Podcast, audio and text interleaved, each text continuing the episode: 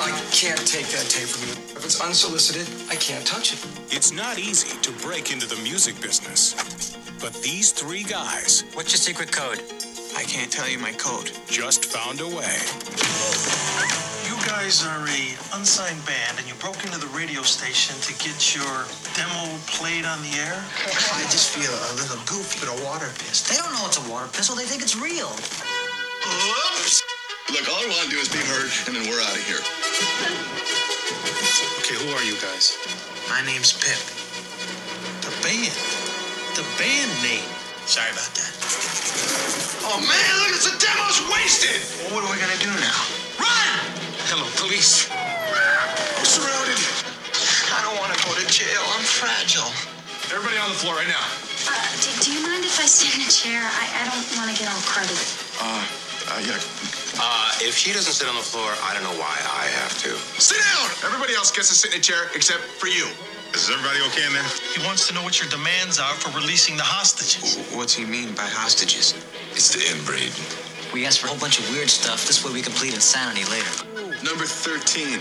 Naked pictures of Bea Arthur. Excuse me? I think you're exceeding the maximum weight limit for that belt. Everybody having a good time tonight? Swimming pools? He doesn't wear a helmet, does he? You guys are crazy, man. Y'all are all woohoo. It's a plastic gun! A plastic gun! Now what are you gonna do about that?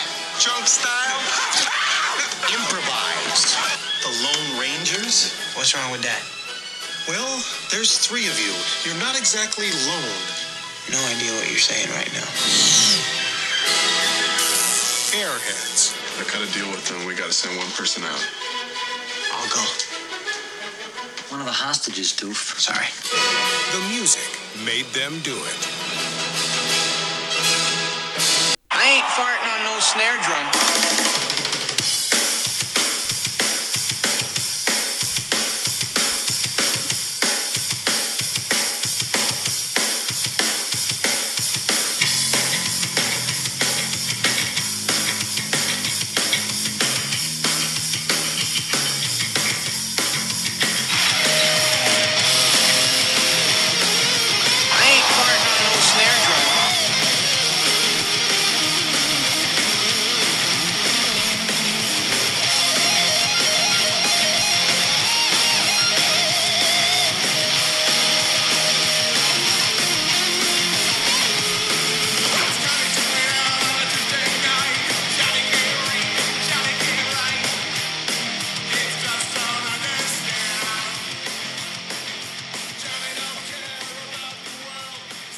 Hey, what's up, everyone? Welcome to the Sight and Sound Podcast presented by Heart God Media.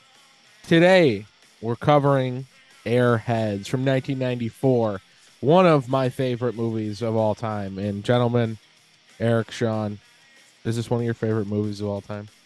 Oh, absolutely. Hundred percent. I think one of the best comedies, especially for for that era, and I think it's super underrated. So, 19, the 90s were super interesting uh, for comedy. Uh, obviously, with horror, it was up and down, but 94 was crazy. I know, and we we've talked about it several times how crazy Jim Carrey's 1994 was putting out Dumb and Dumber, Ace Ventura, and The Mask all in the same year. Now, our recently uh reborn star of this movie, Brendan Fraser, he had a hell of a 94 too. Maybe not as big as Jim Carrey's, but in the same year, 1994, Brendan Fraser put out and was in Airheads with honors and The Scout. All movies I love. Yeah, same. All movies I love, uh, and maybe not as big as Jim Carrey. Jim Carrey, obviously, like megastar. Fraser Fraser fell off, but I will say, and I think a lot. I mean, Fraser was huge, like for a while there. Like Yeah. He was the I mean, he was huge into the 2000s with the Mummy movies. He was it was he was a star.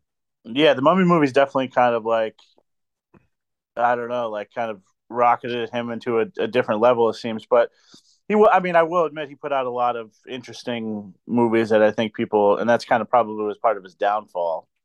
Um, you know, like Bedazzled and I Monkey like Bone. I like Bedazzled and Monkey Bone. I don't know if I think I definitely seen Bedazzled. Definitely did not see Monkey Bone. What was a, a movie I love that he's in? I think it's super underrated. Blast from the Past. Blast from the Past. I love So that. good. Yeah. But yeah, I mean, Man, Alicia. she's back. Super Bowl commercial. She's back. Oh yeah. Um but yeah, I mean, super. I mean, that, the '90s are very controversial to a lot of people uh, between movies and music and such. Um, obviously, I us. think- we- this is our 1994. I'm I'm nine years old. You know, I didn't see this in theaters, of course, or anything, but you know, I we're all around the same age, so I was six, but I grew up on these films, watching them on either renting them or watching them on HBO, Cinemax.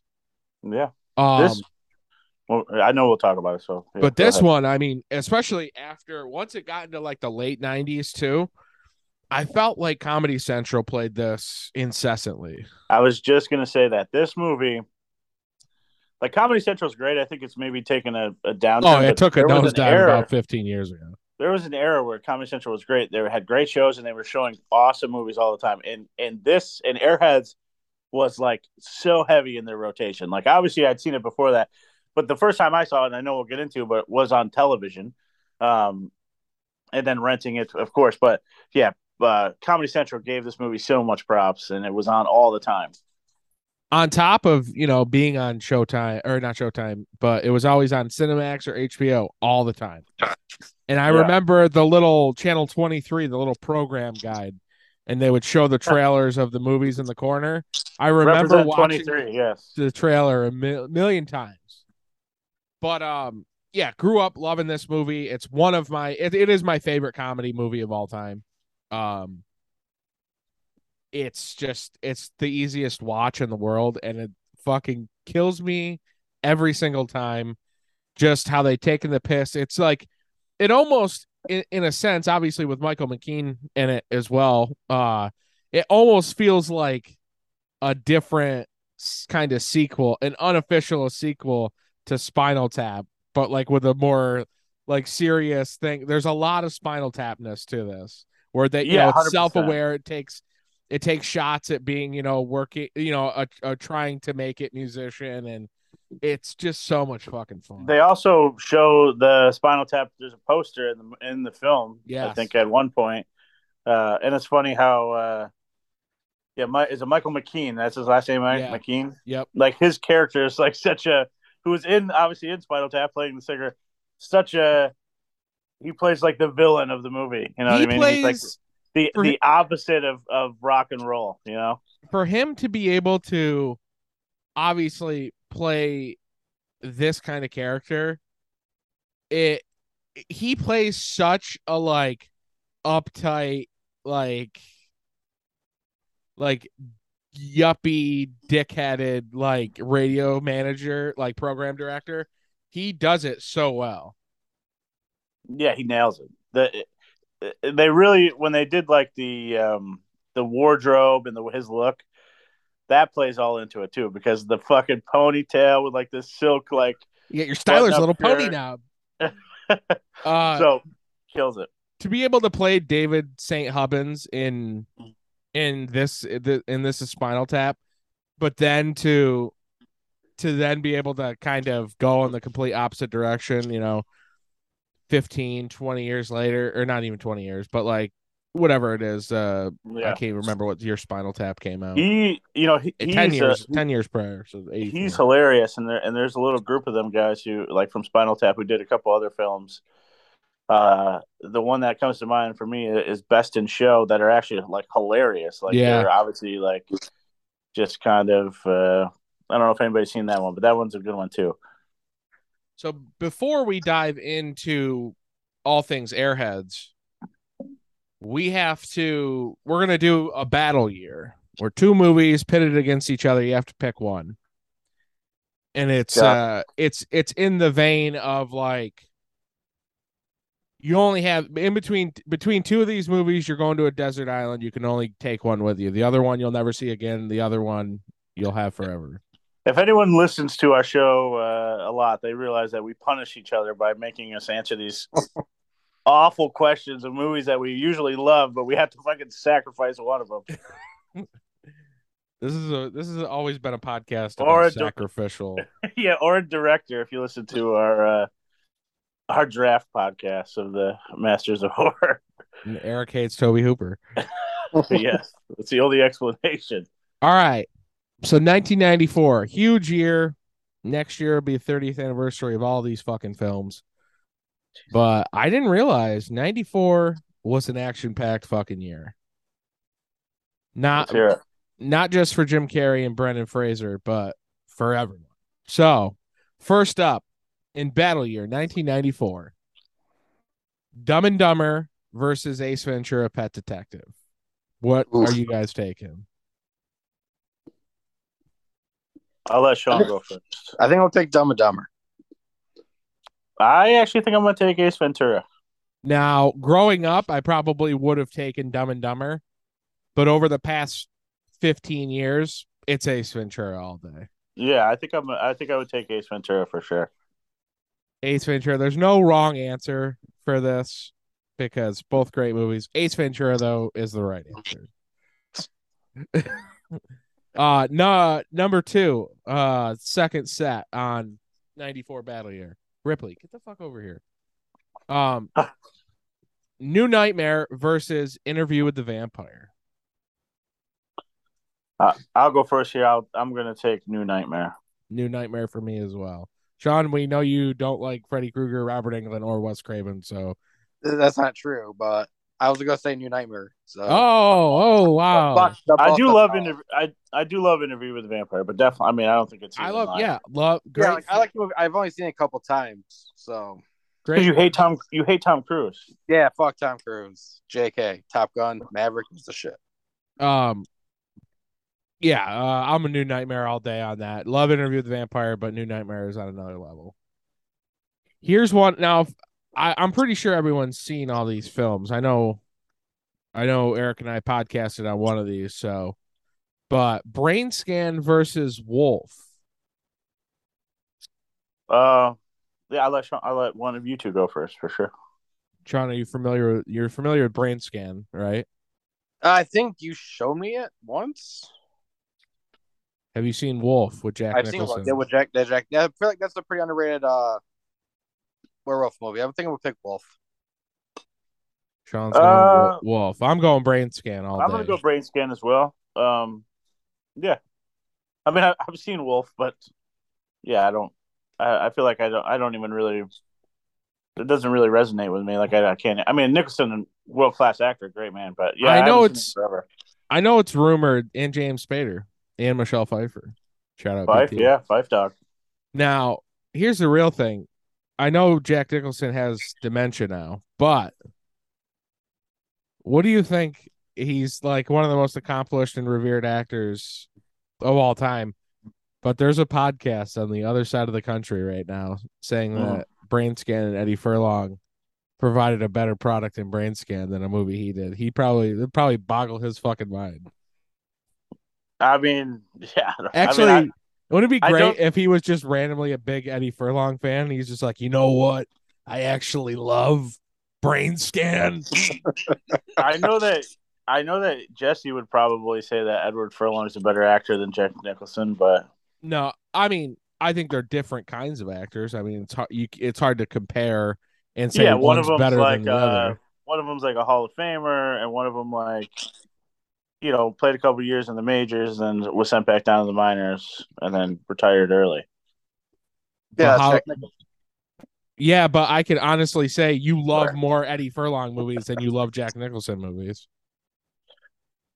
Terminator 2, Detroit Rock City.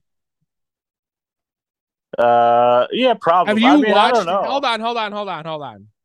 Have you watched a Jack Nicholson movie and enjoyed it more than you watched, you like and watched Detroit Rock when you watched Detroit Rock City? The mean, answer's fucking no. usually the only Nicholson movie that like comes to mind for me is like I mean he's in great movies, but like obviously The Shining, I I love The Shining, but like yeah, like I don't know. Oh, Batman came to my mind. When I think Well, Jack yeah, that's what I mean. Batman, but like, what if I like a few? He's cool in a few good men, but I'm not gonna be like, well, I like that more than. It's more of a fun watch than Detroit Rock City. All right, before we get any deeper into the weeds, No, we. This is what we're about. Natural Born Killers versus Shawshank Redemption. Jesse, you I am go picking- first. No, Jesse, Jesse's going first. Natural Born Killers. Every day, twice on Sunday. I was gonna pick Shawshank Redemption. What? Shawshank. Shawshank. Shawshank. Uh, yeah, this is tough, but I, No, it's not. I would probably just go Natural Born Killers because I like it more. Yeah, I mean, Shawshank obviously is legendary. Anyone who says it's not a good movie is crazy. Yeah, great film, but Natural Born Killers, amazing. Anything Um, with, well, I mean, Woody and Woody and Juliette. I mean, come on. what a combo. Two sequel, two horror sequels. Pumpkinhead 2 versus Night of the Demons 2. I'm going Pumpkinhead 2. Love Pumpkinhead 2 Blood Wings. Amazing. Sean never seen seen it it. I've never seen had them. Oh, uh, it's actually close. I mean, I would probably go Pumpkinhead too, but that's an Night of the Demons 2 is great, but I have way more nostalgia for Pumpkinhead 2. That's an interesting. Uh, I didn't expect that one. Yeah, that's a good one. So what are you going? I said Pumpkinhead too. Okay, I wanted definitive. The All Crow right, versus. In the Mouth of Madness. The Crow. I will also go with The Crow. Have you seen In the Mouth of Madness, Sean? Yeah. I'm going Here's in. question. I'm going in the Mouth of Madness. Love the Crow, but in the Mouth of Madness, I like. it. Is is where do you put in the Mouth of Madness in John Carpenter films? I mean, I mean, it's out of. It's in the top ten. I mean, The lower, like ten or nine. yeah. All right. I just I mean, in the Mouth of Madness is great, but I mean, Prince of Darkness, They Live, The Thing, Halloween. Carrie. No, I met Christine. I mean, holy shit. Christine, right, um. Escape from New York, or uh, uh, those are all you know better. yeah, for Sure. sure. For sure. Um, but yeah, I just I was never huge on the Crow. I do like the Crow a lot, and if Sting never existed, I don't know if I would like it as much as I do. Touche. It's Um, a great film. I don't know. I, I thought it was. I think it's awesome. One of the legendary soundtracks. Here's a great one, and I know Sean's seen these. MacGruber. Clerks versus Pulp Fiction. Oh my god, this is awful. Why you gotta pin those two together? Because All right, I I'm do, be- I do for a fact you never saw Pumpkinhead two or Night of the Demons two, and that's shameful in a, in and of No. itself. I'm just going to answer this first. I'm going to say Pulp Fiction like it shouldn't even be a question. I'm gonna go to give Sean a few more minutes to mull it over. I'm going Pulp Fiction. I like Pulp Fiction more. Love Clerks, one of my favorites, but come on now, Pulp Fiction. That, that- I'm a, I'm a Kevin Smith fanboy. I'm picking Clerks. wow, you hate Quentin Tarantino. Oh yeah, fuck him. All the films are trash. Um, last one, Serial Mom versus Ed Wood. Ed Wood. Serial Mom. I'm going. Ed Wood is not better than Serial Mom. Sorry. Sure, Serial Mom does have Ricki Lake in it. We all have our things. Ed Wood. You hate John Waters. I don't hate him. I don't necessarily love him. You don't necessarily love him. I don't know. Yeah, what John Waters really like moving me? What's really So- jerking my own my chain? So you unnecessarily hate him. Let's fucking pivot back to someone picking Clerks over Pulp Fiction. Like one like of the greatest, you one of the okay? greatest filmmakers of all time, versus like a guy who just has like a couple, puts his friends in his movies and they just talk about poop and pee jokes. all the time. Well, that was 1994 battle year. Um, Sean's never seen Pumpkinhead 2, Night of the Demons 2. Eric hates Hates John. Carpenter in Yeah. The Mouth of Madness. I don't hate it. I just don't think it's one of his better films. You I- said I it was don't- his least best film. It's not his least. The Ward is probably. Yeah, The worse. Ward is The definitely- Yeah. Ward is definitely that. And I blame don't know. Amber Heard. Well, she's yeah. Johnny took care of her. That he did. Um All right, let's. let's get to the, uh, Airheads. 29 years ago, this movie came out.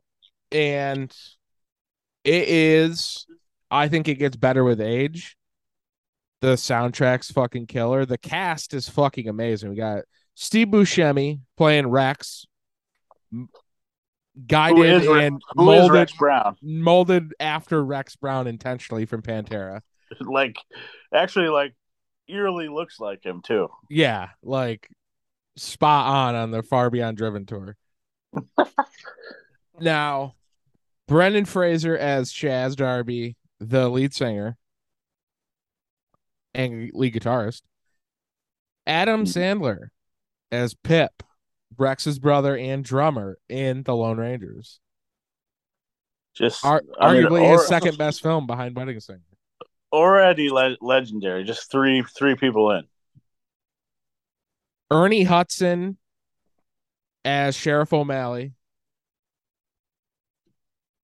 Amazing. I thought Big Ernie earn. Hudson killed this. Maybe his maybe his best thing only behind Ghostbusters and the substitute. Uh, Ghostbusters 2. Come on. Apparently, you've never seen the fucking substitute, Sean. I have not. We got uh Joe Mantegna playing uh Ernie the or uh yeah, um Ian the Shark, excuse me. Uh the radio host, the personality, the Howard Stern, which Fraser was on Howard Stern and they were saying like a lot of that movie was influenced by like Howard Stern and like the goofiness that happens on the, the Howard Stern show, especially back in the 90s. And Fraser was just on Howard Stern a couple weeks ago talking about it, and they were talking about air like it was so funny because they were t- they started talking about like the mummy, and Stern was just so like excited about Airheads. He's like, "Let's go back to Airheads." Like that was I did see some clips from that.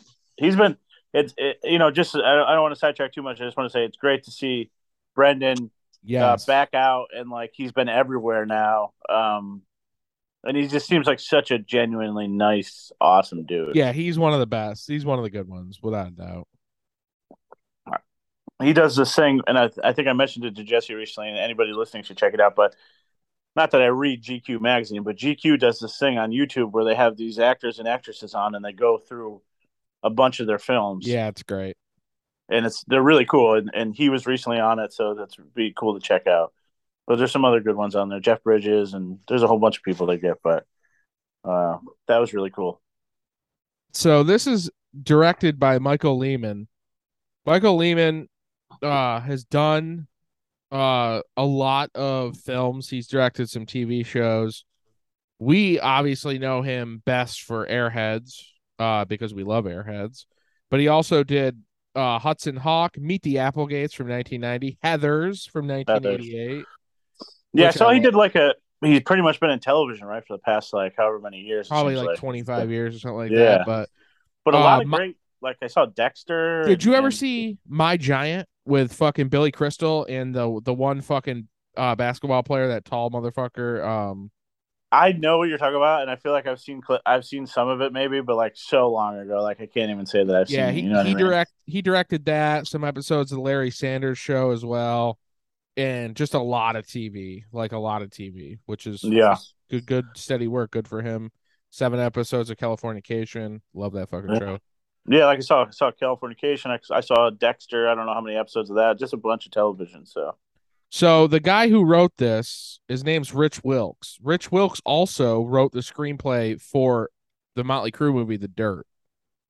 oh wow, He also did uh the story for Bulletproof too, and he also wrote the characters of in Triple X.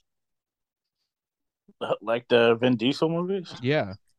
He wrote well, he wrote the movie and then he did like uh he did uh well, I guess he's just credited as the characters in the sequels. I have a Uh, hunch. he that- wrote the that- original.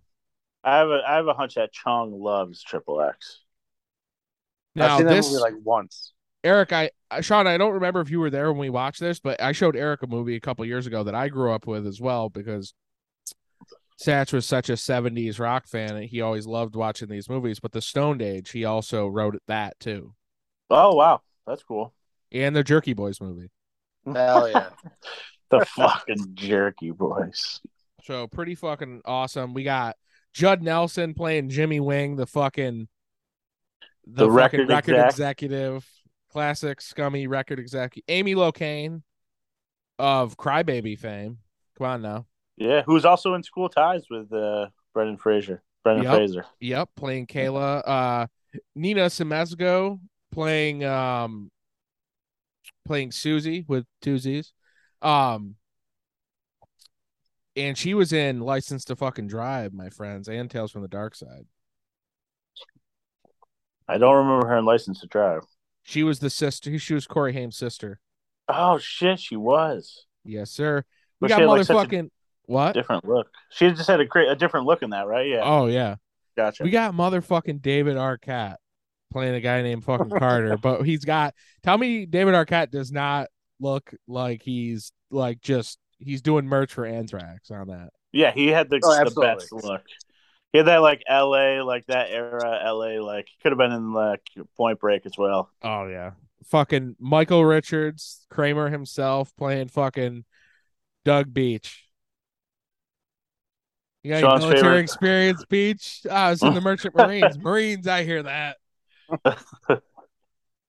Marshall fucking Bell. Bell.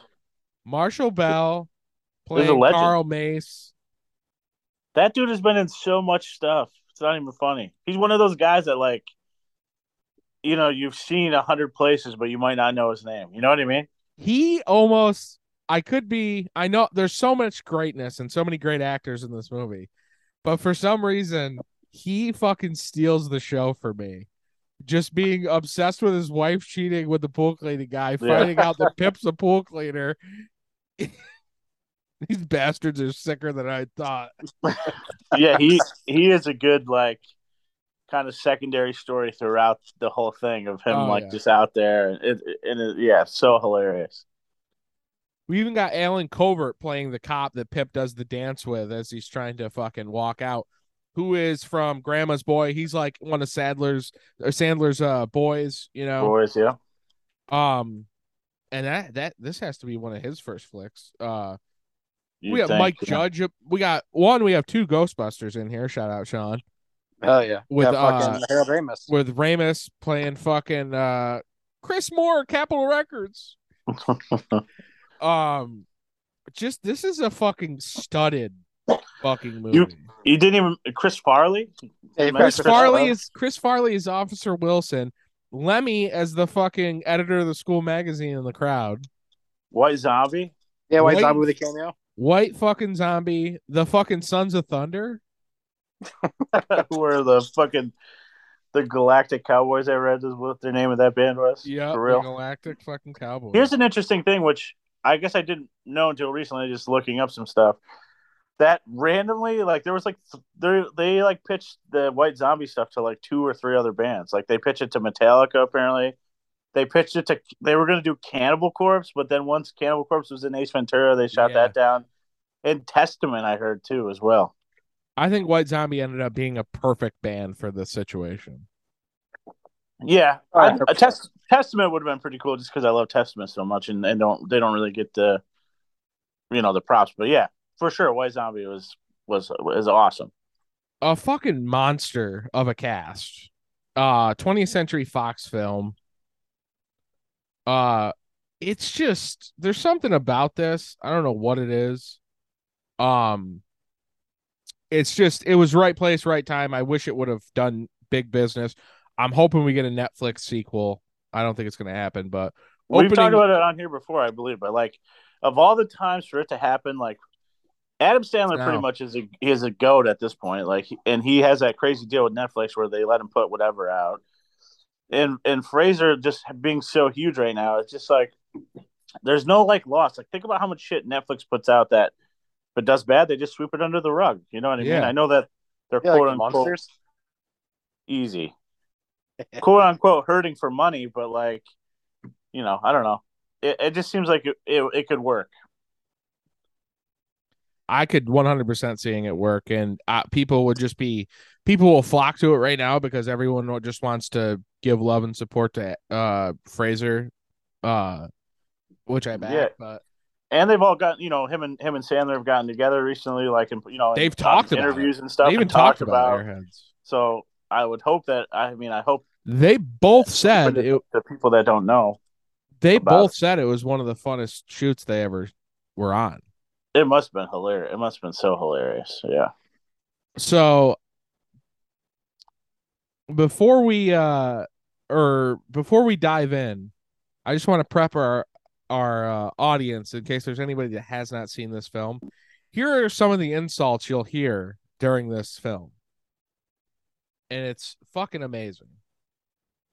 Dick smoke, penis but pronounced penis, Queebies, Rudolph Redpecker, No Dick Loser, Yuppie Bone Smuggler, Butt Puppet, Butt Nut, and Shit Witch. Oh. yeah, Yuppie Bone Smuggler might be my favorite. I think. Uh, I think uh, that- Shit Witch is of epic proportions. The next time you yell at somebody at like a store for something or a restaurant, you just got to call them a yuppie fucking bone smuggler. They will have no idea, but it'll, they'll be hurt. My favorite line maybe is uh when uh Rex is uh threatening Milo and he says I'll fill your dick so so full of lead you'll be shitting bullets for a month, you no dick loser. Amazing. So Uh, good. Anyway, maybe one of the best opening cre- opening credit scenes ever is all the wild shit with like fucking pizza and coffee and creamer with instant coffee and the fucking and records and CDs and backstage passes and just we get we open up what better way to open up a fucking you know you're in for a good time when you open up a motherfucking movie with Motorhead, let alone Motorhead's Born to Raise Hell. Ah, it's just a great track. legendary legendary uh and it's it's so fucking cool uh to open that movie we got chaz riding in on his motorcycle in ho- down in la hollywood area uh and he is dressing up as a fake delivery person and uh going into Palatine records now Palatine records is a fake record company but i love that they created a fake record company for this too, with Judd Nelson playing Jimmy Wing, a record executive there. So he's playing. So they already are on to Chaz. Chaz has already done shit like this before because he rolls up, and they're like, "Hey, it's that guy in the delivery form, uni- uh, the delivery uniform again." So he's been in there before trying to pass his demo, the Lone Ranger's demo off. So he's hiding upstairs, and then he finds Jimmy Wing in the thing. He's like, "Dude, are you an executive or something?" uh and then he's trying to pass off his demo can't come up unsolicited if it's unsolicited the lawyers will have a fit i can't touch it we're trying to get solicited we play all the clubs well maybe a gimmick would help cream always rises uh it's just so funny. Something i love is the band that comes in with the With fucking in the cat in the, cat in the hat fucking hats. And he's like anarchy's the guy that's talking to their manager. He's like anarchy's good. They like anarchy. It is a it is a great little shot at like you know record companies and kind of how things probably were. And I get well the music industry is so different now but definitely how things most likely were and like the gimmicks and shit like that so When when Chaz is hiding behind the wall, though, did you see that there's a picture of Lemmy just on the other Yeah, side of the wall? It's yeah. so great. Um, and then so Jazz Chaz gets uh bounced out, and then we go to fucking. Now I'm not. I didn't write any of these scenes down. I'm just trying to remember it like as I remember it. Um, For sure, I've seen yeah. it a million. I've seen it a million times. So if we jump from one scene to another, just just bear with us. We're just running through the the comedic uh pleasantries of this film. Uh Chaz is then back at his at the apartment, just fucking sitting there shirtless, listening to fucking Aerosmith on MTV. And Kayla comes home and was obviously fucking um has worked all day and shit. and uh, I I don't know why it's just it's so relatable. I mean, not that Bridget's ever thrown a whole makeup uh toilet bowl soaked makeup thing at me, but I just love that she's Chaz. What the hell happened to my makeup? Fell in the toilet, and then she just fucking chucks it at him. Like the physical comedy in this movie, I think is maybe doesn't go as noticed as it should. It's so funny, like when she throws that thing at him, he's just picking like shit out of his hair. Told you not to leave it on the tank. Uh, and it's just uh, you know, Chaz trying to like, you know, the classic tale of struggling musician in LA trying to make it while his girl's working, real Guns N' Roses shit. Uh just uh Amy Locane playing Kayla, I think she nailed it as like uh you know, like a, an LA rock and roller's girlfriend just holding down the fucking fort while Chaz trying to get that fucking record deal and explains to her that he got booted out of Palatine Records today. Yeah, they definitely fit. Uh, you know, both of the actors, Brendan and, and her, definitely play those roles really well. Of and a good chemistry, kind of the the dynamic, the yeah, like the chemistry between them, almost like a little bit toxic, like you would hear about from maybe like an actual like you know musician at that time. You know what I mean? Hey, listen, he wrote that song for her. Okay. Oh, he uh. wrote that song before he even met her. Which is that that's so great that they do that and then they bring it back in like a serious like way is like Chaz burning her later.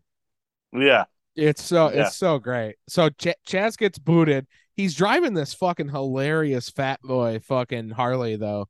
That's like gimmicked up like a taxi cab paint color.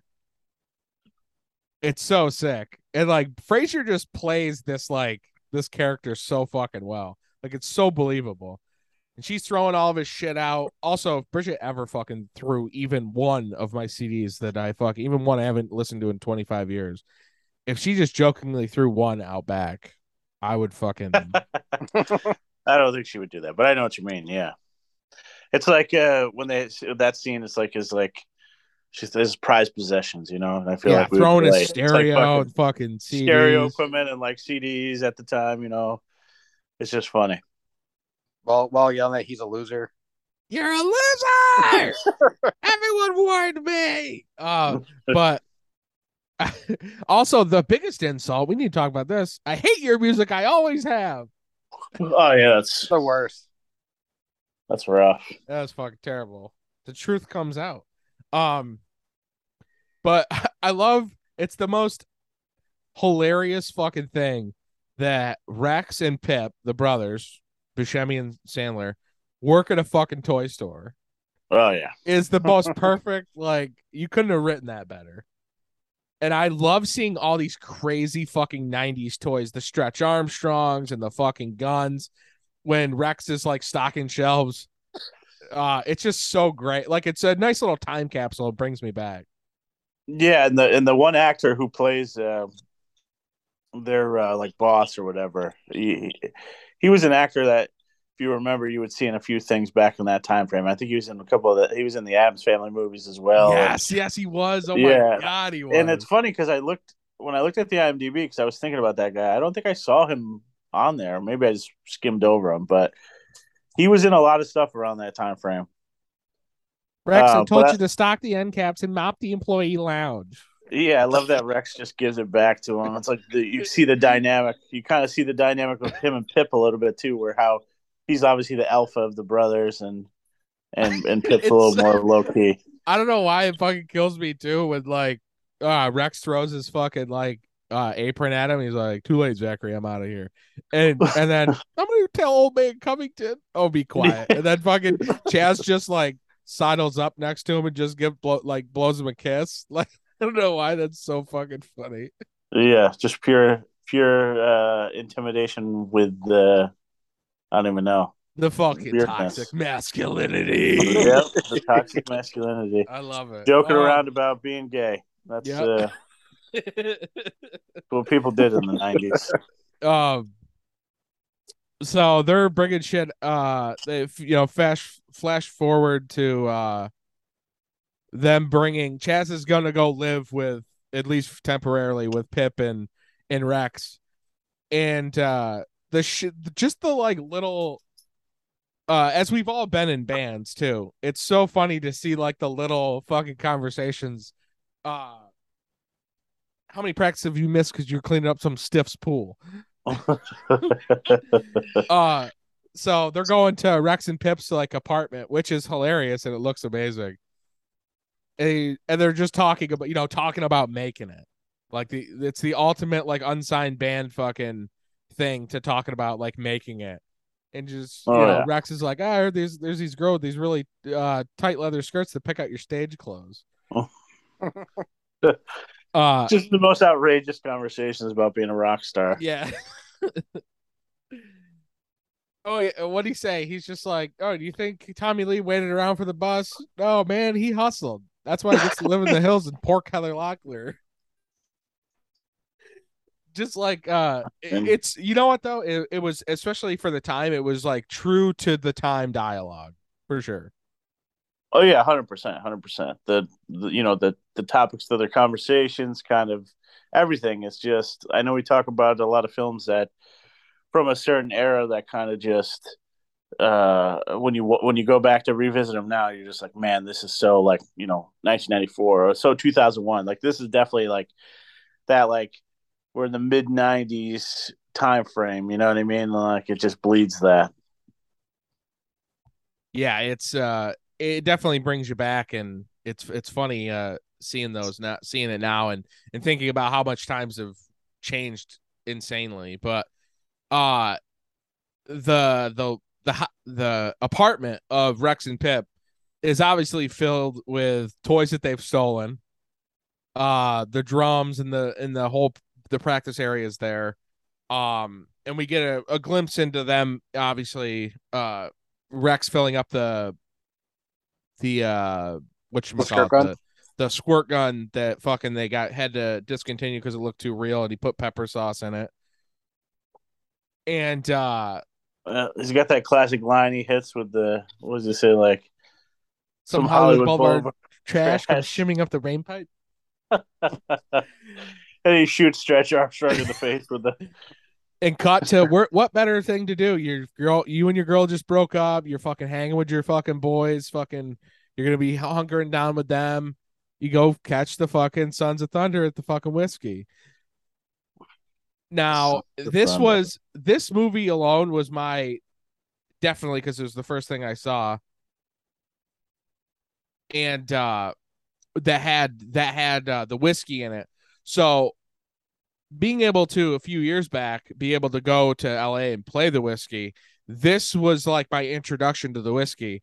And this movie, without a doubt, is what made me want to one day play the Whisky a Go Go. Just granted, our show was not like this show where there was a whole fucking thing where they were giving away all kinds of shit, and the record label or station radio station was there, and it was a packed crowd. We literally played to like a handful of people. Still playing it though. It's, it's super rad. Um, but obviously it's a it's a banging fucking crowd there. That's right. Rock, rock. Like the Joe Mantegna plays this role as like a a radio like on air host so fucking well and like promoting the show like you know the the radio gig uh and it's a record release show for the Sons of Thunder Yeah. Uh and you could see like obviously the lone rangers are very jealous and don't understand why these you know they're carrying a load in them pants so they're pissed off uh It- It's reminiscent of like just being, you know, from where we're from, but like Syracuse, like they had we had, you know, K Rock and like they used to put on shows like that. And there was like there's they had like these D you know, these disc jockeys, radio DJs that were like kind of none of them were as cool as ian No, never. Oh, no. But that's what I mean. Like it is cool. To, you know, it hits home a little bit because you definitely heard or saw that same stuff. What kills me about that scene too is after he does those announcements or whatever, um, he he slams a beer with some Pepto right right after that. yeah, Like, he that does a fucking he does a I beer always- and Pepto chaser. I always thought that was like the most hilarious thing. The two like I couldn't imagine what those would taste like go back into you know back to back, but so hilarious. But you can you get a glimpse into like what Ian thinks of it all too. He's just like the Sons of Thunder. You can't even tell these bands apart. Uh so that plays in later when when the Lone Rangers invade KPPX. uh, Rebel Radio, where the action never stops. Uh, Hmm. so you know you could see the the you know he's like these guys got a record uh record contract, they got an album. That's what we got to do. So obviously the plan there is demise or surmised when they're in the van and they're talking about going to KPPX. Uh, it just the fucking dialogue in this movie is what makes this movie for me. The fucking talking about you remember that guy Doper Greg that uh what was he said? I can't remember what he said in that, but he's just like, "What about that fat kid on hard copy? The kid guy zapped him with the taser until he went bald." Still can't grow hair on his left nut. Yeah, he can't grow hair, on it's still. He's like, so he's still shooting for a million bucks, and his pubes didn't grow in. Still ain't got no hair on his balls, man. What's like when you guys think about this movie? What's the first line that like comes to mind? Because there's so many fucking lines. Like, do you ever think of like a scene or a line when the when we when you think about Airheads? Sean, what about you? Me, for some reason, it's always when him and um, Chaz and his girlfriend always argue. When he's just like, all you do is just stay at your desk and drink coffee all day, and I'm out there, you know, roaming the streets. Oh, when he when they're in the apartment uh, prior, Yeah, when right. he's just like, "Oh, you get to sit in a nice office all day, smoking and drinking coffee." I'm Oh, out yeah. there. Uh, when he's talking about record executives, club owners, that's hard work. You get to sit in your office all day, smoking, and drinking coffee. Fucking funny. Uh, I don't know about lines for me, but like, there's definitely scenes I I always think about. Like, you know, obviously the Harold Ramis stuff with the Lemmy is God. Like the whole Oh, yeah, uh, test that they give him is great. Uh, you know, when Chaz goes out of later on in the film when he goes outside and he's given that uh, speech, and Lemmy, you know, obviously Lemmy kicks in. Um, there's a lot of stuff like um, that comes to mind. Um, I just think also just the the song. That's a you know I know we're gonna talk about the song that they sing, but for some reason that Reagan Youth song is like always in my head. I don't know why. Oh, it's a Uh, great so when they when they start to perform it, uh, yeah. So I mean, there's a lot of scenes that that that come into play. Um, what is the Kramer's uh, the actor's name again? I'm sorry, I, it's escaping me. Michael Richards. Michael Richards, yeah. Most of the shit with Michael Richards, I think about like when he's crawling through the fucking ducts in the ceiling Yeah. and he's on the phone. the part where he sneaks into the break room and he's like fixing food while he's talking with that with the with Bell there. So so much stuff from the film. There's just so many legendary scenes. And then obviously the Pip with the the one uh, producer guy there when they're talking about we're down, man. Hendrix is God. I, I know we talk about that all the time, but uh, just so much shit. Like literally, the film is hilarious, so quotable. So they they try spit. They get to KPPX. They try spitting soda into the thing to short circuit the card entry. uh it doesn't work, and you see like fucking you see where Rex starts bitching down Pip and playing like doing the Eric Tyler to Brian Tyler brother bitch down thing. More like the Jesse to Brian Tyler bitch down thing. Yeah, right. You bitch your brother down way more than I have. That's not true. That is true. You've lived with him. You've lived with him for fucking twenty years. True. True. But regardless, um, so they end up breaking it. They end up breaking in.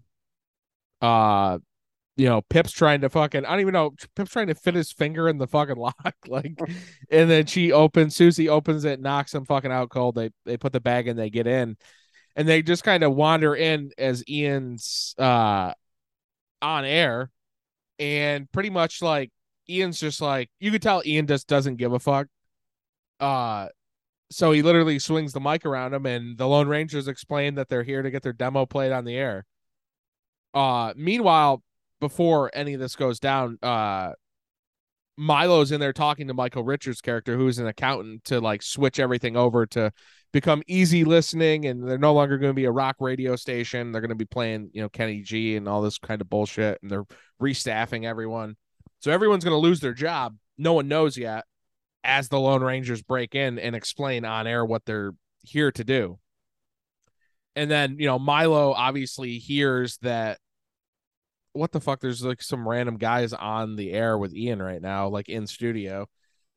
So he goes over there, he tries to shut it down. Now all while on the air, they take the radio station hostage. Uh it uh but I love I mean we got to talk about you know where they're you know Ian just you know thinks these guys are just like everybody else uh because he's like what are you mega stars of the future hip to what's your musical vibe just you know we're like a power slob we don't like to limit ourselves to labels That's another hilarious little scene where because when you talk about musical genres and they're all kind of talking at the same time trying to describe their sound. it's so so good. uh so Milo comes in there and I don't know he calls him Jackson Yeah. he's just like get your hands off me Jackson I don't know. maybe that's a reference to something that I don't know about, but Yeah. And then he's just then Rex steps in. You want to try getting physical with me? And then and then that's when Milo drops the Hollywood Boulevard trash on Rex. And that's when Rex had has had enough and he pulls out the Yeah. fucking water pistol. can't be fucking can't be talking shit to him like that. And he hits him with stop squirming, pussy. I'll fill your dick so full of lead you'll be shitting bullets for a month, you no dick loser. And then he, and, that- and and that's on air, right? That Yeah. that- all that's on air. So it's on air. So then, you know, Chad Rex is saying, Chaz, come on. Like, this is the only way. Uh so Chaz I don't think Chaz or any of them knew that Rex had the messenger bag with the fucking water pistols filled with so Chaz it was his idea Chaz's idea to go to KPPX and do this but Rex is like well fuck this I'm packing the fucking realistic looking water pistols and filling them with fucking pepper spray yeah, I don't think that's definitely the vibe. I don't think uh, they were all in on it, but then No. you know they make that Chaz is kind of their leader. He he he makes that determination. Like, well, we're going fucking, we're going all in. and uh and it's so funny when he's just like, "We're gonna get some airplay, or my man's gonna gank you right here and now." And Milo's the best line of the movie. Let's not go ganking anyone. So they just want their uh their demo played on the air. Uh there's no reel to reel. They only have a reel to reel.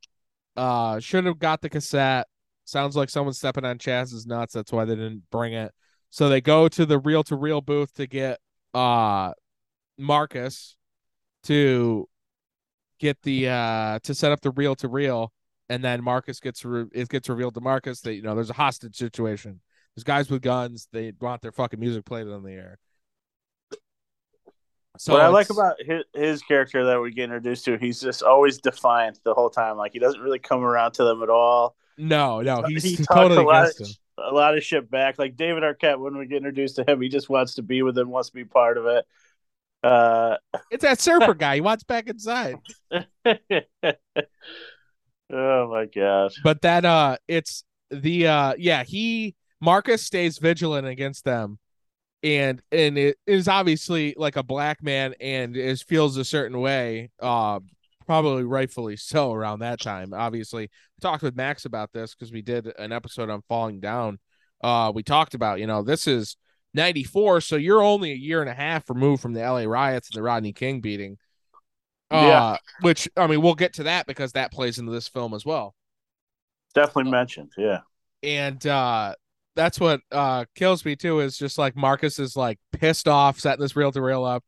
He, and he was just like, uh, white man with a gun, the same shit that's been happening to my people 425 some odd years. And Pip is just like, Pip just wants to be this guy's friend so bad. So Pip walks up to him. He's just like, what what do you say to him? He's like, You like working here, man? he's just trying to chat him up. Then he drops the Hendrix line, and it's He's just like, We're fucking- down, man. Hendrix was God.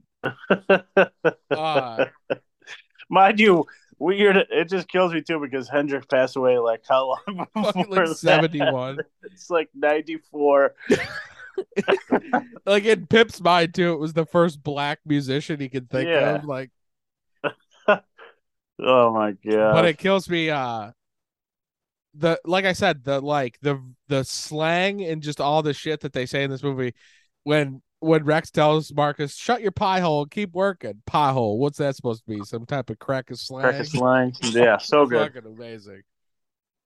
Uh, but I love when Marcus pops off on Rex though. Before that, when he's just like, "All right, once you put that gun down, me and you, you and me, we gonna throw down. That's right. We gonna get serious. Mono a swine. Like I don't know why I fucking I like everyone's character serves such a great purpose in this. Like no one's like an afterthought. Everyone has their place in this movie.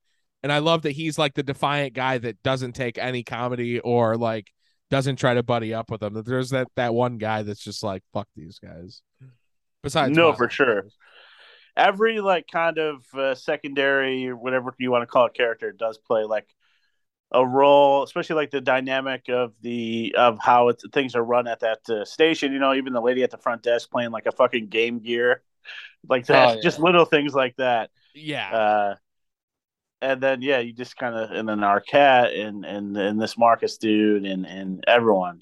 So Yeah, you got Yvonne ta- gets taken hostage. She's playing the game gear. She's the front desk receptionist. I don't know Car- why it always killed me that just for some reason why She's sonicking that out. sh- that she was playing Game Gear. I don't know why that always just killed me. It's just like such a little intricacy, but it's like I don't know, just killed me. And uh Carter, played by David Arquette. David Arquette is is the rock and roll guy. He's got Rip magazine cutouts and everything in his office, and like he is the true like music fan or whatever. And he's like entertained by the whole thing. And obviously played brilliantly by David Arquette. So they get everyone in a room. Um and you know, they're I think that's when Chaz and and them try to they're starting to figure out like you know Ian tries talking to him and saying like well your tape's destroyed. You have nothing you have nothing left to whoa we're we're gonna we're gonna keep that. Of course we are. we got to. Uh so Ian tries talking like them out of it like you know your tape's destroyed. There's only one thing that you could do. Get the other copy of the demo tape. So you know they then you know obviously the cops are out it's funny they're outside and they're trying to get out and you know before that when they're trying to figure out like they're trying to escape they're trying to abort mission the cops have already surrounded them uh and then that's when they took everyone hostage but uh and then that at, at, at that point like that that's when the movie like takes a turn and they're just like okay we're literally we have we truly have these people hostage now and we're gonna Right. start demanding shit and it's fucking and they they have O'Malley track Kayla down to get the the cassette tape, the demo. And we get introduced to Chris Farley's character, who is like the the the uh the gopher that has to go do everything for O'Malley. He's got to set the lines up to keep all the people that are like uh coming around the radio station. Uh he's got to go find Kayla at the Whisky. Uh also it would be it's fun to think about like what the perception of cops was I think back then as to now. I mean, back then too though, I mean, out like I said, we just came out of the LA riots after those LA cops uh, you know, beat Rodney King and it's interesting because did they did they purposely do this like to like make the cops seem like they were a little, a little more like not as ready to go because of that. I don't know. I mean, that's probably a way deeper discussion than needs to be for airheads, but it's Right. interesting to think about. You know what I mean? Well, yeah, you kind of see every different level. Like even in Airheads, they're showing you like the SWAT guys. They're showing like Ernie Hudson's character, who's like straight laced and like smart, and then they show you uh, Chris Farley, who's kind of goofy and you could tell not very respected. So I don't know if there's any like like a conscious effort to show No, like, I don't think there the was, human but- side of of them or something. I don't know, but yeah, interesting, in, interesting question for sure. But uh, you know, then they start demanding stuff. Uh, and they don't even like initially. Pip, Rex, and Chaz, they don't really have any demands other than they want their demo played on the air. But then, right, uh, you know, go for broke. It's on the LAPD, and then it it starts turning into like you know, the ultimate like hostage like demands so- situation. But Wilson, played by Chris Farley, is uh, again another one of the highlights of the film. Chris Farley. This is before Chris Farley became like you know. This is before Tommy Boy. This is before Black Sheep. This is like in the midst of his SNL run. So this Yeah. is like pre-climactic Farley too. Yeah, before he kind of like introduced, like the world was introduced to him like on a large scale, definitely. Right. I mean, people knew him and loved him, but he wasn't like the gigantic superstar yet until after. Yeah, he was like a household name yet. Right, right. Uh but he uh it's so fun to to look back and it's a shame of course a lot of these guys are gone and Chris Farley specifically not here anymore but he uh when he's going out and you know they're like well we got to find the demo tape. You go track down my girl. She's pissed at me. Uh and they send they send him to he gives him the O'Malley gives uh Wilson the picture of Kayla to go find her. And he just goes whoa. And uh he ends up at the the Whisky and gets into an altercation like well white zombies playing feed the gods which is fucking amazing. Killer track he then rips the he gets into it with a guy you, you know he gets his badge crunched and disrespected and then he rips the guy's nipple ring out. Again like yeah, that's that always something i always think about. It's so funny. That's more of the physical kind of comedy you're talking about, but also like that the thought of that is fucking gr- awful. and uh you know he's trying to track uh kayla down and she's just like you know she at this point has thrown the demo tape out of the car. It's getting fucking pissed on and and you know hydraulic fucking lowriders are bouncing on it. Well fucking so back at the radio station it's a full-blown hostage situation but inside they're just having a party. They're going through they're getting the concert tickets out back. There's fucking they're going and getting you know all the swag from the back of the uh back of the radio station. They're playing music. They're pushing susie around in the fucking cart like pips obviously uh got a thing for susie. And it's it's just like when they're playing like the music montage they're just going through the radio station. So fun. And they uh you know they get to the point where they start uh making real demands like hostage demands and the football helmet filled with cottage cheese naked That's a- pictures of Bea Arthur. Arthur. The football helmet full of cottage cheese is hilarious, just because they also show it being filled later, like they show Chris Farley filling the football later on. a Raiders helmet to boot Yeah, and the giant giant baby bottle where am I gonna find all this stuff uh but it's just it's so wild. And then all of all all the while we have Michael Richards character crawling in the vents and being guided and given a gun by the SWAT guy Marshall Bell who is telling his whole story of his divorce with his wife to Michael Richards on the phone while he's you know using him as his rat in the ceiling. Uh and you know he's obviously uh he talks about his wife leaving him for a pool cleaner finds out that one of the guys in there or when they search the van find anything in that van? Drugs? Nope just uh what do you say? Just some just some toys, Toys. and some mu- pool cleaning gear. Yeah. pool cleaning gear? These That's cowboys are much more dangerous than i thought. But what's uh you you guys spit spit back at me a little bit here What is Okay. what are some of your what's the what's your favorite uh character in this film are you guys more pip guys who are the you know the quiet cool that are just getting that nina Siemaszko or whatever her last name is ass are you a rex guy are you a chaz guy or are you are you a milo guy everyone gets to sit in a chair but you I, would think say- uh, Rex, Go ahead, is my, go. Yeah. Rex is probably my favorite character. Uh, it's hard not it's Buscemi. hard not to say rex I would say that my favorite characters are is is probably I'm a, I like Pip. I'm a Pip guy, but a secondary character, David Arquette's character for sure. I'd say I mean it's hard to call Ian the Shark a secondary character, but I fucking I love the the part where you know he finds out that Milo is firing everybody and and is changing the radio to soft rock.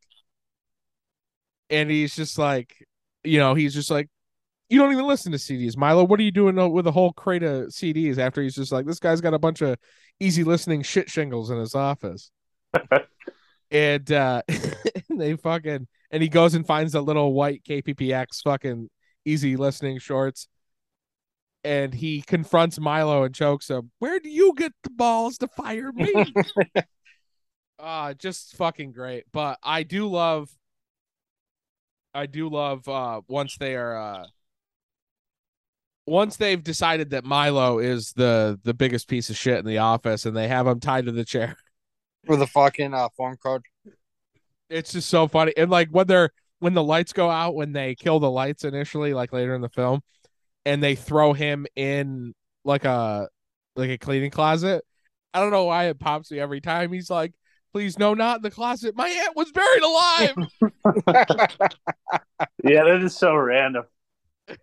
You know, uh, one thing I, I want to say really quickly about Milo, what's kind of cool about his character is, is like, as you could tell that he's almost like a voice of reason to Chaz. You know what I mean? Because you can tell Chaz is like the leader, but he also doesn't quite know what he's doing. So I think throughout Wait, you mean film, you mean Ian? You're talking Ian? Yeah, I'm sorry, I'm sorry, Ian. Um, he's like a voice of reason. You know what I mean? Like he kind of guides them even though he's taking him hostage, he ends up kind of being like the, a counterpart and like guiding him through this whole this whole scenario. You know? Yeah, he he's almost like the the Del the Del James character, like you know, where he's just like he even like when he kind of like is just talking with Chaz too, and he's just like um. He's like, well, you know, he's asking Chaz about his tattoos. He's like, what's with you guys and the tattoos? And, he, and it's so funny when Chaz is like, gecko, barbed wire here. He's like, he's just like, oh, you know, the the Reaper, and he's just like, I get some more cash, I'll color it in, maybe put some chaps on it, and and you can tell like Ian just isn't connecting with like this generation's rock and rollers. But I think when Chaz explains to him, like, you know, he's just like, you know, I want to write a song that like people can remember or whatever. He was just like, uh, and they're kind of talking about the state of music. Like, I think rock and roll's been all hill since Lennon died. Uh, but it's uh it's a cool moment, and you know when Chaz gets put on the radio too, and uh, just screams rock and roll, and Milo, that's you know he's like that's what you're gonna do. He's just like you're gonna scream rock and roll. Uh, and it's kind of like the voice of a 90s generation almost like the 80s was so excessive and stuff and i feel like the 90s were almost like almost like more apathetic than the 80s and it's kind of i mean the 90s just especially that era just seems so like different from what we where we are now. But it's so fun to think back to these times because it does seem like times were simpler. Granted they were always as fucked up as they are now maybe a little more fucked up now. We just didn't hear about it because we didn't have social media but it's true.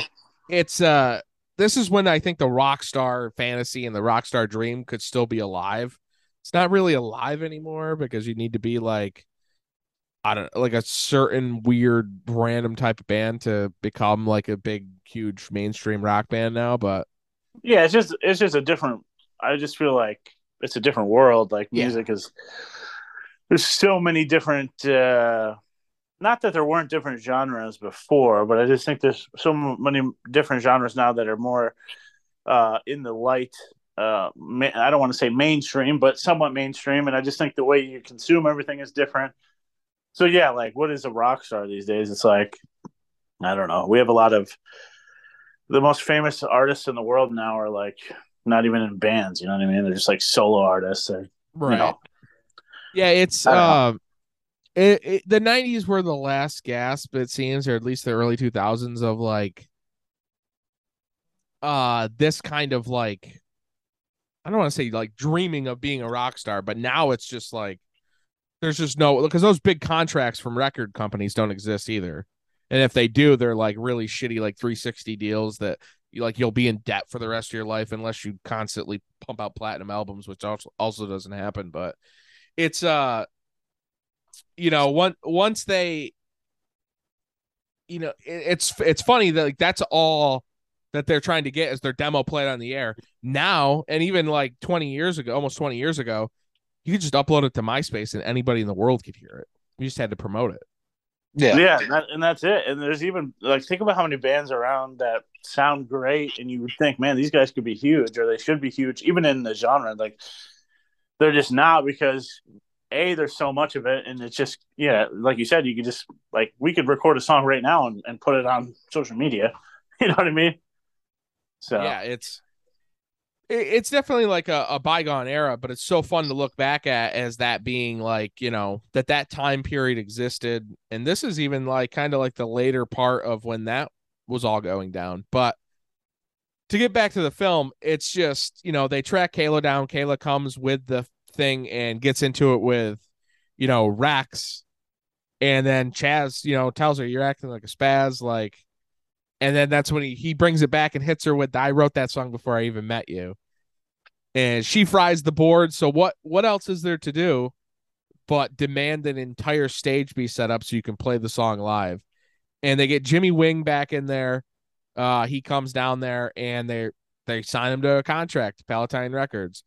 But chaz wants it on his terms. He doesn't like how it's gonna how all this shit's going down uh he wants it to be done the right way in a sense because he's like it has to come unsolicited like you know what i mean it's so it's so funny like that Ch- chaz somewhere in the back of his mind still wants it done the right way he doesn't want to just be handed a record contract so he wipes his ass Right. with the record contract the I man wipes guy. his own ass yeah that's another great line from the Uh, movie he wipes his ass with his record contract. I love this guy. uh but it's uh it'd be so fun to see a fucking sequel to this. You know, Lone Rangers the reunion tour heads too or something. Like I think it'd be so it'd be so fucking fun. Um but that I mean, a couple of the the great scenes when they send Chris Moore over from Capitol Records before Jimmy Wing shows up and is just trying to it's a cop and it's Harold Ramis, another Ghostbuster, playing a cop, pretending to be a, an executive at Capitol Records, and they they test him. They say, you know, well, he's a cop, and they're like, oh, which side did you take in the Halen Roth uh, Van Halen Roth split?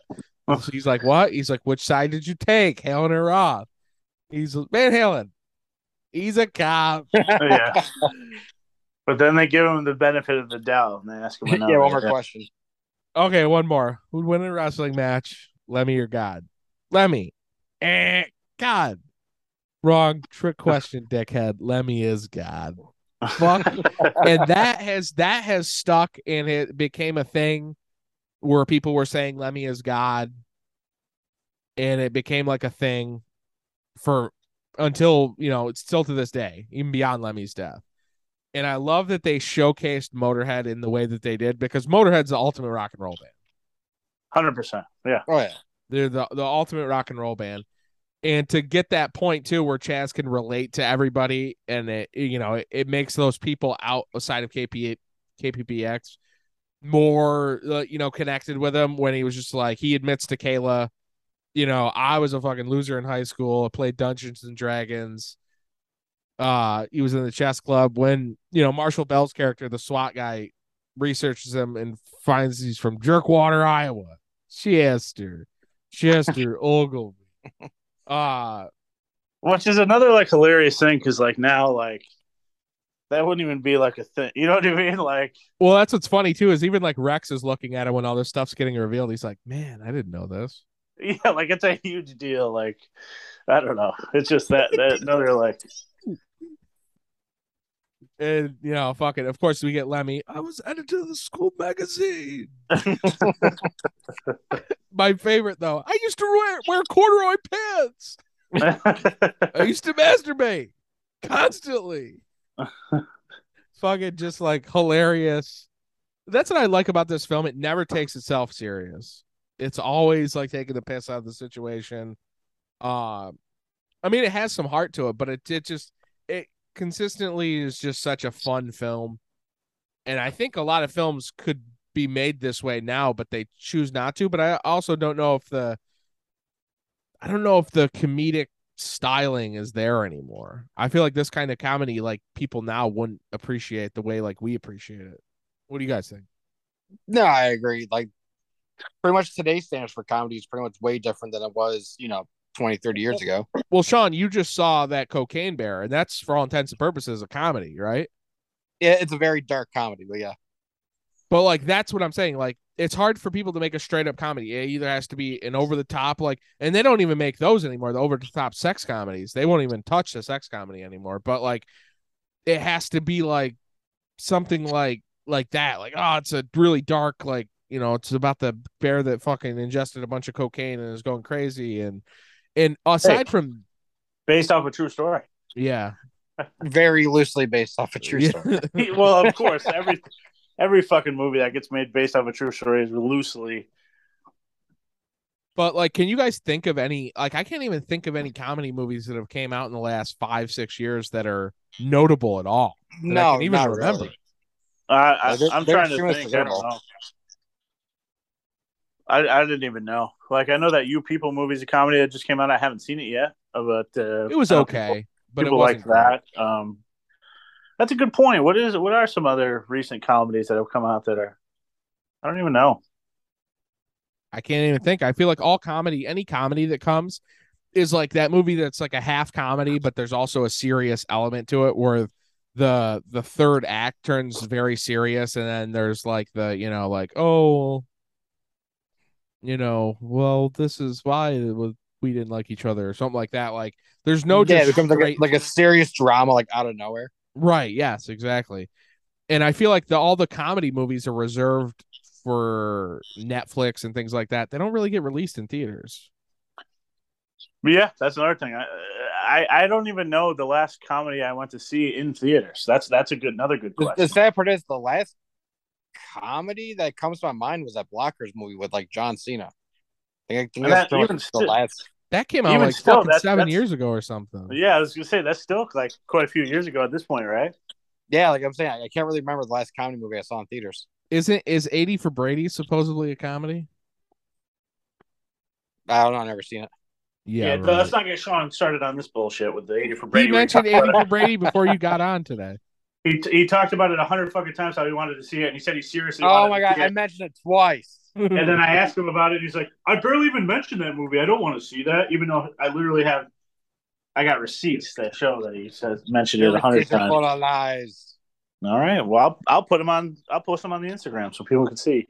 You're a liar.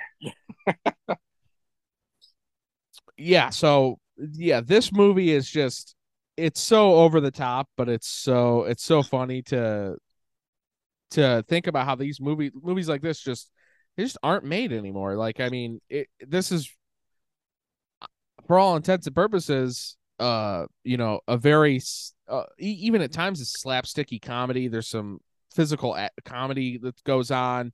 It's it's not really all that vulgar though. Like they say some stuff that's like offensive there's- but it's not crazy offensive Yeah, there's some swearing and like some of the like the things that you said. Like I guess yeah, I don't know. It's nothing too wild.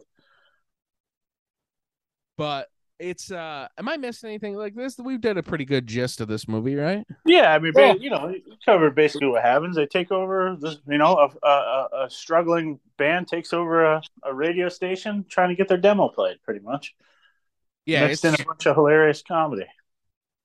yeah it's it, it and if you haven't seen this movie i mean if you've listened to this all so far and you haven't seen it which i'm guessing no one's going to do that but go watch this film if you haven't and tell everyone you can about it all the time. I know the blu-ray is highly out of uh print. It's not streaming anywhere right now. Last i checked it's not streaming anywhere. Tell everyone about your theory. my theory is that there's something going on with the rights so they pulled it all down because 20th century fox currently owns it and i think adam sandler's trying to acquire it under the happy madison umbrella so him and fraser and buscemi can re- make a, a sequel to airheads I hope that happens. 'Cause it wasn't on any kind of streaming like i Well, I, It Sean was- even Sean It even was on mentioned it this HBO. Max for a while, and then I went this morning to watch it, and then it was gone. Yeah. I mean, Yeah. I luckily own it on on DVD, so I still have the DVD I bought in the early 2000s and still own, but uh yeah, it's not on anything currently. Nothing. Like if you go search like your your streaming device to see where it would pop up on what app, nothing.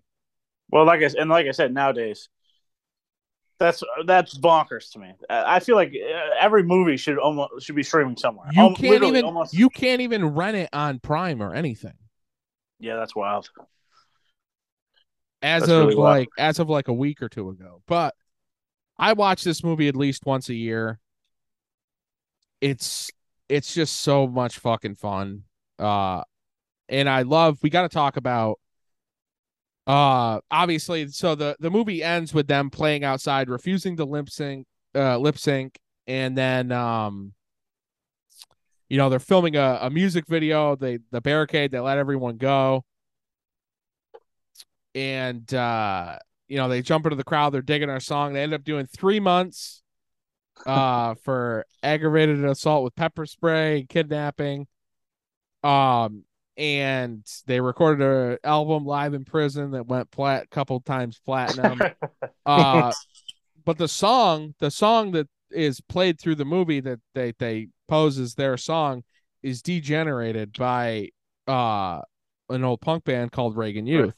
Now our good buddy uh Lou has had um I can't remember the dude's name. I'm blanking on the guitarist's name. Uh from from Reagan Youth on his podcast and they talked about this and uh, I think he said there was there's some kind of controversy with with the song and maybe some of the royalties or the rights or or whatever.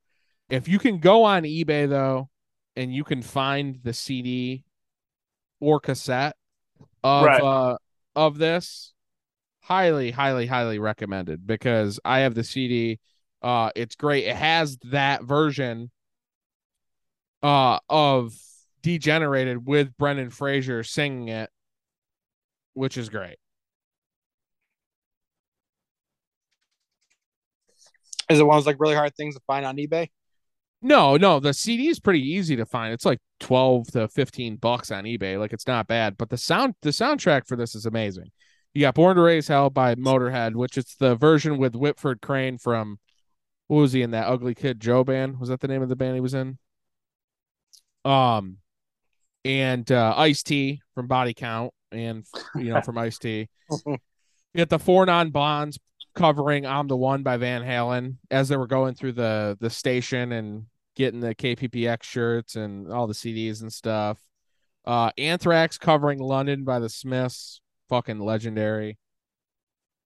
Uh cl- movie closes and the credits with We Want the Airwaves by the Ramones. What a fucking perfect song for them to close Yeah. this movie with. What a, yeah, what a banger.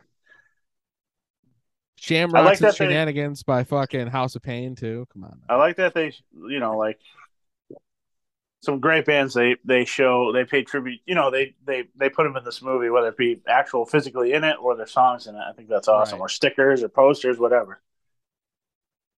yeah there's a lot of there's exodus stickers in carter's office there's you know there's a lot of shout outs to the current music climate um and i kind of just love that they're all over the place and they it's the ultimate soundtrack for someone like me like bands covering the smiths and reagan youth and and van halen on top of having the ramones and motorhead on the soundtrack i don't know if so just so you know Battle Angel 85 is currently selling an Airhead CD soundtrack for $8 on eBay. Whoever Battle Angel 85 is, shout out. Shout out. But yeah, Candlebox is also on this. Uh fucking Prongs on it. Yeah, I forgot Prong was on it. Uh of course White Zombie Feed the Gods, fucking classic track. Um uh, if anybody does from this movie does any of the cons that we go to, I will be getting my Airheads poster signed. Maybe one day, you know, one of those guys will do it, but who knows? Uh, I mean, this is is this not a ten out of ten movie? This is a ten Oh, out of yeah. ten all day, right? I 100% think it is for sure. Like I said, I think it's just an underrated comedy. And I think when people think of those three, you know, the three key actors from it, I, I, I don't imagine that this is one of the first things that's thought of. Uh, you know, and I think that it should definitely be checked out if it wasn't, especially like a Buscemi who does do comedy. Of course, he's been in a lot of Adam Sandler stuff, but you know, known for his non-comedic roles. For sure. Yeah, it's just it's it's a this is like the ultimate comfort movie for me. Like I can throw this on at any point in the year, be brought back to watching it as a kid, and just have so much fun with it. Obviously, b- uh, being in bands for years too, there's so much like little stupid funny stuff of just fighting them fighting with each other that uh makes it you know you understand it even a little bit i mean even like us the three of us aren't in a band together currently but like when we hang out like we obviously and especially when we're hanging out with brian and stuff someone's always like fucking getting on somebody about something and they're in a joking and fun manner most of the time but Yeah, nobody, no, nobody's safe. how how great did they do like getting that camaraderie and the chemistry between the three of them it made it seem so that's what made the the whole dynamic seem so fun and real i think Yeah, the Yeah, three they actors. definitely nailed it. Yeah, those three actors did a great job of. It was believable. You know what I mean? And I think that was really cool. Each one of them is believable that they're in the band and, and they're dynamic amongst the three of them. Everyone has like their hierarchy of, of what they are. You know what I mean? so the movie came out and was released august 5th 94 sadly opening weekend it only did it doesn't say what the budget was but opening weekend it did 1.9 uh million it only grossed 5.7 million total uh it was so i i mean i couldn't imagine what the budget was i'm gonna guess it was more than 5 million but regardless it's a shame that this movie didn't do better then but growing up this was I watched this movie so much growing up. So much. It was always on TV. Always. And I had the the VHS tape on top of that. But like you said, it was always on Comedy Central. It was always on HBO or Cinemax or something. If yeah, you I mean, re- same, same. real Always on quick, TV. real quick though, on the spot, real quick as we close the episode, if you could give me a quick one to two sentence summary on what you would want the sequel to Airheads be. Uh, yeah. I mean, I think, I think it would be like um, the way I picture it would be like the, like because they talk about at the end of the first one how their live uh, record did really well. So I think it would be them modern day, um, trying to do some sort of reunion. You know, they had they were a big high, but the, like a lot of bands, they have a big high and then they just plummet. And um them trying to maybe in like maybe Rex is like just like a hilarious like dad now, and like you know what I mean, just like the dynamic kind of a little bit off. Uh, Pip's still cleaning pools. I, I just think of like kind of a a modern day take on where they would realistically be. You know what I mean? Like they had they were really big for a little bit, then they fell, and now they're just trying to to reclaim something, trying to trying to relive something uh, from from past. So I would play this. I would make this meta, and I'm putting this on here. And I, uh, if anybody steals it, I will fucking find you. Um, this is what I would do. I would play it meta to real life. I would make Adam Sandler's character of Pip be the huge giant household name, but he owns Pip's pool empire. He owns the biggest chain of pool installation and everything. He's a pool mogul. Okay. Huge, huge pool mogul. Uh, Rex has went on to be a producer, a working musician. He's worked with like some of the greats and stuff like that. Um, and he just became like a you know is working through the industry like he had like Steve Buscemi's character has just work constantly working and doing great stuff. And then I would make Brendan Fraser divorced, has some kids, has been out of the spotlight for a long time. No one has heard anything from him for a while. Uh, his for his character of Chaz, and then Joe Mantegna, Ian the Shark. Uh, I would have him be the one that rounds him back up. And if they Yeah. were smart, they would film it this year to be released for next year for the 30th anniversary, so they could be they could call it their thir- you know the 30th anniversary reunion tour. Yeah, I think it's a great idea. It was sick. What about you, Sean? I was pretty much have no idea. Uh, Eric had a really good idea. You also have a really good idea. There's not really much more I can say. I think it'd be a good like combination of like what we both said, like like they're they're obviously wherever they are now, you know what I mean? Like it's different from where they were, but just like the reconnection of it all. I mean, it would be like- so fun. Like those three characters to get together again to do a movie, uh, a sequel to this would be great. But would be e- equally as good as getting like Joe Mantegna back oh yeah, for sure. and like And, and like David Ar- all the time. David Arquette's character like back. Like it would be just so much fun to see some of those characters back. Ernie Hudson's character back. He's now the he's now like a he's he's now like a senator or something of of Oh yeah, just like the the chief of police or something, like some higher. yeah yeah just the the chief of police now or so uh i think that it's a it's criminal that they don't have a sequel that they're they're there's no plans to do a sequel. I i can only hope that they do. I think it would be great especially because buscemi and or uh sandler and uh fraser have talked about the movie in just the past few months just as they as uh fraser's came back into the spotlight with the whale. But yeah guys this is this is just a fucking an epic movie an epic soundtrack. Um oh, so good. Uh but yeah anything any closing thoughts on airheads and airheads legacy? Do you guys see you know i feel like this movie is just as strong of a watch now as it was back when we were kids Yeah, same. I mean, I think it's like I said, I think it's grossly underrated. I know it didn't do critically that well, but uh yeah, I mean, I, I I think it's one of the better comedies. I think there's like a handful of comedies I go back to a lot that I that I love, and this is one of them. All star cast. If you like, you don't have to like uh, that type of music, but if you do, it just adds to it, and uh, it's legendary. And I hope, you know, maybe I hope something does happen in the future, but who knows? John.